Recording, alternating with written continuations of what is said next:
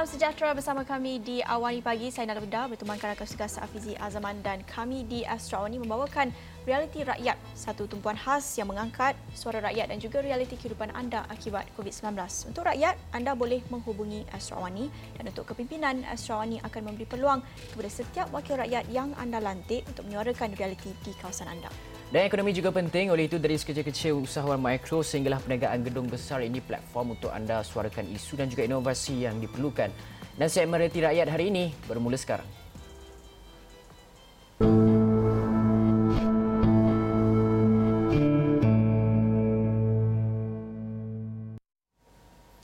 Baik, Bank Negara Malaysia baru-baru ini mengumumkan peningkatan unjuran kadar pengangguran kepada 4% untuk tahun 2020 dan jumlah penganggur pada Mac meningkat 17.1% kepada 610,500 orang berbanding 521,300 orang pada bulan sama tahun lalu. Dan kita nak bercakap tentang belia yang mereka berusia 15 hingga 29 tahun ini merupakan kumpulan penting kepada pasaran buruh negara kerana mereka merangkumi hampir 40% daripada keseluruhan tenaga buruh. Dan pengangguran yang meningkat akan memberi kesan secara langsung kepada belia kerana hampir 80% daripada keseluruhan penganggur pada 2018 terdiri daripada golongan belia ini dan dengan jumlah keluaran graduan ke pasaran buruh sebanyak lebih 200 ribu setiap tahun sudah pastinya mereka akan menghadapi kesukaran untuk mendapatkan kerja tapi bergerak ke hadapan apa strategi negara untuk memastikan belia yang menganggur akibat pandemik COVID-19 ini tidak tercicir jadi perbincangan pagi ini di Realiti Rakyat sempena Hari Belia juga yang kita sambutkan hari ini disertai oleh Dr. Muhammad Mursyid Arshad pensyarah kanan pembangunan Belia Fakulti Pengajian Pendidikan UPM. Selamat pagi Dr. Mursyid. Terima kasih bersama saya di Awani Pagi. Terima kasih kerana sudi menjemput. Selamat Hari Belia kepada semua. Ya baik, bercakap tentang Hari Belia dan kita terus nak mulakan perbincangan kita tentang isu yang dihadapi oleh belia ketika ini, um, pengangguran. Jadi boleh doktor berikan gambaran dahulu pengangguran belia ketika ini, apa situasinya akibat pandemik COVID-19? Kasih uh, atas soalan yang saya rasa soalan yang bagus dan sangat relevan dengan situasi semasa. Uh, disebabkan oleh uh, situasi pandemik COVID-19 ni sebenarnya akan memberikan satu implikasi selain daripada uh, cabaran yang dihadapi oleh golongan belia dalam konteks sosial terdapat juga cabaran dari segi konteks ekonomi iaitu bagaimana golongan belia mungkin terjejas dengan pekerjaan. Jadi kalau kita lihat dalam konteks uh, uh, pengangguran belia di Malaysia eh, uh, kalau kita lihat dari statistik perburuhan um, dan pekerjaan Uh, tahun 2019 dapati bahawa uh, golongan belia berada pada sekitar 10.9% iaitu golongan belia yang berumur pada 24 hingga ada 18 sorry antara 15 hingga 24 tahun lebih kurang dalam uh, 10.9% golongan belia ni um, um, terlibat ataupun berada dalam komposisi iaitu sedang menghadapi pengangguran. Jadi bila kita lihat dalam konteks uh, COVID-19 ni ia akan lebih lebih lebih menjurus kepada uh, satu situasi yang mana keadaan ekonomi sekarang berada dalam tahap yang agak agak membimbangkan terutama sekali melibatkan golongan belia. Jadi dalam konteks ni kita perlu lihat bahawa adakah golongan belia ini bersedia, bersedia untuk menghadapi cabaran yang akan datang terutama sekali pasca uh, COVID-19. Uh, jadi kalau kita lihat dekat sini dengan peningkatan dan unjuran yang diberikan oleh Bank Negara Malaysia baru-baru ini iaitu peningkatan hampir 4% eh, kadar pengangguran dan juga ditambah lagi dengan hampir 40% golongan belia yang berusia di antara 15 hingga 30 tahun ni terlibat dalam sektor pekerjaan sudah semestinya akan memberikan impak yang besar dalam konteks iaitu dari segi pembangunan dan juga pendaya upayaan ekonomi golongan belia. Uh, doktor, ketika pandemik COVID-19 ini, uh, banyak orang sebut mengenai normal baharu dalam pekerjaan dan sebagainya. Uh, pada pandangan doktor, pada sektor manakah yang sekarang ini kerajaan dan juga pihak swasta perlu melabur untuk mewujudkan pekerjaan-pekerjaan yang baharu yang lebih mampan dan juga kena dengan situasi pandemik COVID-19 sekarang? Ya, dalam pada pandangan saya untuk membangunkan dari situasi ya sekarang bagaimana kerajaan dan juga pihak berkepentingan boleh membantu golongan belia, saya berpandangan pertama sekali kita mempergiatkan usaha untuk melatih golongan belia. Jadi untuk melatih golongan belia ni supaya mereka sesuai dengan keadaan sekarang dalam mengharungi pandemik COVID-19. Jadi apa sebenarnya persiapan yang perlu disediakan? Ah, saya boleh namakan kepada tiga peringkat utama yang saya nampak mungkin boleh diberi perhatian. Pertama sekali latihan yang berkaitan dengan pekerjaan iaitu pertama sekali mungkin kita boleh memperbanyakkan latihan-latihan yang bercorak kepada pementoran, uh, latihan-latihan yang bersifat kepada perantisan dan saya tak langsung akan meningkatkan lagi kredibiliti dan juga uh, keupayaan golongan belia dalam mengharungi cabaran pada masa akan datang. Jadi kita boleh lihat dari segi tiga proses iaitu pertama sekali bagaimana kita membangunkan uh, kompetensi golongan belia iaitu bagaimana kita meningkatkan lagi kemahiran yang sedia ada. Pertama, kita tingkatkan kemahiran mereka. Yang kedua, kita boleh memperkasakan lagi kemahiran sedia ada. Bermakna golongan belia yang ada sekarang ni kita lebih uh, bagi mereka peluang untuk perdahan dan masa yang sama juga kita memberikan kepelbagaian. Uh, maknanya kita memberikan lagi pilihan-pilihan dan juga kepelbagaian dalam segi kemahiran mereka. Iaitu melibatkan tiga proses yang saya katakan tadi. Iaitu untuk memberikan mereka skill kita membangunkan kemahiran mereka. Kemudian kita memberikan peningkatan kepada kemahiran mereka tersebut dan secara langsung kita gunakan kepelbagaian dari kemahiran yang lain yang tidak hanya tertumpu kepada satu kemahiran saja sebagai contoh ya uh, golongan belia walaupun mereka merupakan graduan dan mempunyai pengalaman dalam bidang uh, ekonomi ataupun accounting misalnya misalnya tapi tak mustahil untuk juga kita memberikan mereka peluang kemahiran lain dari segi konteks pertanian kemahiran um, menggunakan perisian komputer dan sebagainya saya tak langsung dia tidak tertumpu kepada satu kemahiran semata-mata tetapi kemahiran itu dipelbagaikan. Baik doktor, saya kira antara golongan yang paling terkesan merupakan graduan. Kalau lazimnya secara tradisinya selepas habis sekolah, habis universiti, masuklah ke alam pekerjaan pula. Tapi dalam PKP dan pandemik COVID-19 ini secara realistik ada tak syarikat-syarikat yang masih mengambil uh, pekerja ataupun um, adakah mereka akan mendapat peluang pekerjaan mungkin akan lebih kurang tahun ini pastinya tetapi secara realistik boleh tak mereka dapat kerja atau tidak tahun ini Okey, secara ratingnya kalau kita lihat setiap tahun ya, hampir 200,000 graduan yang dihasilkan setiap tahun baik daripada universiti awam dan juga swasta. Jadi satu komposisi yang besar pada kita lihat graduan yang dihasilkan setiap tahun. Tetapi dengan melihat kepada situasi semasa, saya berpandangan bahawa wah, sudah sampai masanya untuk golongan belia bukan lagi berharap kepada kerja untuk uh, dilakukan berdasarkan daripada permintaan majikan. Tetapi golongan belia juga boleh mencipta peluang baru dalam pekerjaan bagaimana kita menggunakan pengalaman kita dan juga memperbanyakkan pengalaman baru untuk memberikan peluang kepada kita untuk mencipta peluang pekerjaan baru. Dan saya nampak ini lebih lebih realistik dalam situasi semasa.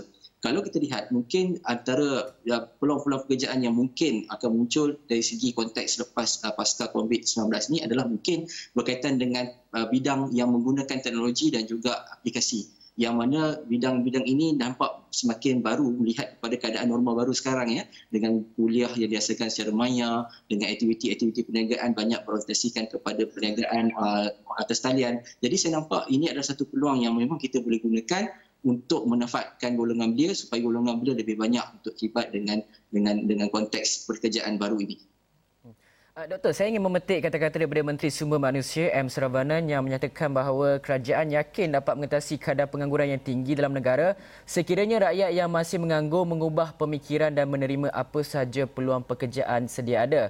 Katanya sudah tiba masanya warga tempatan terlibat dalam sektor pekerjaan 3D iaitu kotor bahaya dan sukar daripada terus menganggur. Benarkah kenyataan ini yang sebenarnya belia kita memilih kerja tidak mahu bekerja dalam sektor 3D dan juga kalau kita lihat baru-baru ini malah uh, kerajaan uh, melalui contohnya sebagai uh, Kementerian Wilayah Persekutuan melihat kepada pekerjaan-pekerjaan di Pasar Borong yang mana kalau gajinya dahulu diberikan kepada warga asing yang bekerja di sana dalam lingkungan 1000 hingga 1200 sekarang ini kerajaan melihat kepada peningkatan gaji daripada 1400 sehinggalah 2400 itu sendiri. Dan uh, sebenarnya adakah kita perlu melihat kepada pekerjaan-pekerjaan uh, sedemikian untuk kita tingkatkan gaji uh, persekitaran pekerjaan yang lebih selesa kepada golongan belia? Dan adakah golongan belia kita ni benar-benar memilih pekerjaan? Sentimen ini adakah ia masih lagi berlaku dalam kalangan kita tapi doktor kalau boleh saya celah sedikit, kita juga perlu uh, ambil kira aspek ataupun pandangan majikan pula kerana mereka lah yang bertanggungjawab untuk meningkatkan gaji uh, pekerja terutamanya buat buat uh, belia yang baru saja untuk memasuki alam pekerjaan ini. Apa pandangan doktor? Okey, kalau kita lihat dalam konteks sektor 3D eh, uh, seperti mana yang diungkapkan tadi, sebenarnya boleh dikatakan hampir 3 juta jumlah pekerjaan 3D ini dimonopoli oleh pekerja asing. Mhm. Bermakna dekat sini peluang pekerjaan tu ada. Cuma bagaimana uh, peluang pekerjaan tersebut diisi oleh uh, golongan belia. Pertama sekali saya nampak di sini tak semestinya kita menganggap bahawa pekerjaan 3D ini adalah pekerjaan yang mungkin pekerjaan yang yang paling rendah tarafnya. Sebenarnya dia ada satu ekosistem yang saling menyokong antara satu sama lain. Mhm. Walaupun kita buat pekerjaan apa sekalipun, mereka memainkan peranan yang penting yang boleh menyumbang kepada uh, kemakmuran dan juga kemajuan ekonomi. Tak semestinya berada di dalam sektor 3D ini merasa agak agak rendah. Sebenarnya proses untuk membangunkan kompetensi belia ni sebenarnya perlu bermula daripada peringkat pendidikan di awal lagi baik peringkat pendidikan menengah, peringkat uh, di pengajian tinggi supaya golongan belia ni apabila mereka bergraduat ataupun mereka bersedia untuk mengharungi dengan pekerjaan ini mereka dah ada kemahiran-kemahiran tambahan. Jadi untuk memenuhi keperluan tersebut tak semestinya uh, pekerjaan tersebut kita sediakan kepada golongan belia semata-mata. Tetapi hmm. kita perlu menyediakan pekerjaan yang berkualiti kepada golongan belia supaya golongan belia merasakan bahawa uh, peluang pekerjaan mereka terbuka luas dan mereka boleh menggunakan kemahiran dan juga potensi yang ada pada mereka dan, mereka dapat salurkan perkara tersebut ataupun kelebihan tersebut dalam sektor pekerjaan. Dan semestinya pada pandangan saya tak semestinya kita hanya bergantung kepada pekerjaan untuk memakan gaji tetapi waktu inilah waktu yang terbaik untuk golongan belia memperbanyakkan peluang pekerjaan baru, mencipta peluang pekerjaan baru. Banyak peluang-peluang pekerjaan dan kita manfaatkan teknologi, insya-Allah ia akan memberikan uh, satu pulangan yang berkesan dan berhasil kepada golongan belia. Hmm. Doktor, dalam masa yang sama juga, gig ekonomi seringkali disebut-sebut ketika ini sebagai sebuah ekonomi yang baharu yang model perniagaannya lebih mampan daripada ekonomi tradisional. Mungkin kita perlu melihat kepada gig ekonomi betapa pentingnya uh, gig ekonomi kepada uh, apa uh, persekitaran perniagaan sekarang ini di mana sebenarnya kita dan apa yang perlu kita lakukan untuk satu dari pihak kerajaan dan juga pihak berkepentingan untuk melihat kepada gig ekonomi ini. Dan yang keduanya adalah daripada inovasi daripada belia-belia kita untuk melihat peluang pekerjaan dalam gig ekonomi ini jika melihat daripada indeks belia Malaysia eh, tahun 2017 dan juga kajian intern indeks belia Malaysia kita dapati bahawa um, kebanyakan golongan belia sekarang ini lebih cenderung kepada penggunaan teknologi. Dan mereka memang uh, dari segi konteks uh, penguasaan dalam teknologi, penguasaan dari segi aplikasi dan sebagainya, golongan belia yang berusia antara 15 hingga 30 tahun ini menguasai. Jadi, sudah sampai masanya untuk golongan belia memanfaatkan penggunaan teknologi ini. Yang mana penggunaan gig ekonomi sebenarnya disokong oleh penggunaan teknologi. Yang mana kebanyakan perniagaan-perniagaan pada hari ini tidak bergantung secara fizikal tetapi bergantung secara maya. Setidak langsung, uh, proses dan juga uh, pertumbuhan ekonomi dan juga peluang pekerjaan golongan belia akan terjamin Mhm. Secara tidak langsung. Pada saya kalau uh, dari segi sistem ekonomi uh, golongan belia ini berada pada tahap yang uh, optimum bermakna ada proses alir yang baik secara tidak langsung juga akan membantu kepada proses pengukuhan uh, sosial golongan belia. Bermakna golongan belia sendiri mempunyai satu package yang sesuai untuk mengharungi pandemik COVID-19 yang lebih mencabar pada seketika ini dan juga pada masa akan datang. Dengan pada masa sama juga golongan belia masih boleh lagi bertahan dan boleh membangunkan uh, juga dari segi konteks ekonomi dan sosial mereka. Baik doktor, sebelum kita akhiri perbincangan kita pagi ini bercakap tentang gig ekonomi dan semangat keusahawanan itu yang patut uh, diadakan dalam kalangan belia dengan um, keadaan ekonomi ketika ini. Pada masa sama mungkin mereka tidak ada masa um, untuk mereka membuat persiapan persediaan untuk menjadi usahawan uh, bukan boleh berlaku semalaman overnight kan. Um, ya. Jadi bercakap tentang persediaan ataupun persiapan graduan ini ramai yang uh, mempunyai idea ataupun perspektif bahawa keluar ke universiti mereka akan cari kerja, um, cari syarikat dan sebagainya. Tapi um, adakah ketika ini bercakap tentang gaji graduan, uh, peluang pekerjaan dan sebagainya um, dan juga tentang uh, peningkatan gaji uh, ini terletak kepada tanggungjawab majikan dan tanggungjawab syarikat itu sendiri. Tapi dengan keadaan ekonomi pada ketika ini, adakah majikan bersedia untuk memberi gaji yang bertepatan untuk meningkatkan gaji belia? Kerana itu merupakan isu sejak kebelakangan ini, sejak beberapa tahun lepas, merupakan isu yang paling diutamakan oleh uh, graduan dan oleh belia. Isu uh, gaji minima yang tidak dapat dinaikkan lagi secara signifikan. Tapi dengan keadaan ekonomi ketika ini, adakah itu masih boleh lagi diutarakan? Jadi kita lihat dengan dengan uh, kadar pengangguran yang diberikan unjuran oleh Bank Negara Malaysia 4%, kita menjangkakan bahawa kemungkinan majikan dan juga industri menghadapi uh, cabaran dalam untuk menggajikan pekerja dalam konteks suasana sekarang. Mungkin kesan dia akan bergantung dan mungkin kita lihat dalam tempoh 12 bulan yang akan datang. Cuma dalam konteks ini sudah sampai masanya golongan belia sendiri tidak bergantung sepenuhnya kepada pekerjaan yang diberikan oleh majikan Sebaliknya macam saya kata tadi kita memberi peluang kepada mereka untuk mencuburi peluang baru dan memperbanyakkan lagi peluang pekerjaan baru untuk menambahkan pendapatan. Jadi pentingnya latihan. Di sini pentingnya latihan iaitu bagaimana kita memberi latihan baru, kita tingkatkan kemahiran mereka, kita cuba untuk membangunkan kemahiran mereka dan dan paling penting kita cuba untuk uh, memperbagaikan kemahiran mereka. Jadi ya. saya tidak langsung bukannya hanya bergantung kepada satu kemahiran semata-mata tetapi mereka juga mampu untuk mengarungi dan cuba lebih fleksibel, lebih versatile dengan keadaan situasi semasa. Baik, terima kasih untuk nasihat itu dan banyak perkongsian daripada Dr. Muhammad Mushir Arshad memerlukan pensyarah kanan pembangunan belia Fakulti Pengajian Pendidikan UPM dan kita akan teruskan uh, perbincangan kita mengenai gig economy. Selepas ini kita akan bersama seorang rider dari Lalamu. Jadi jangan ke mana-mana, kita akan kembali selepas ini.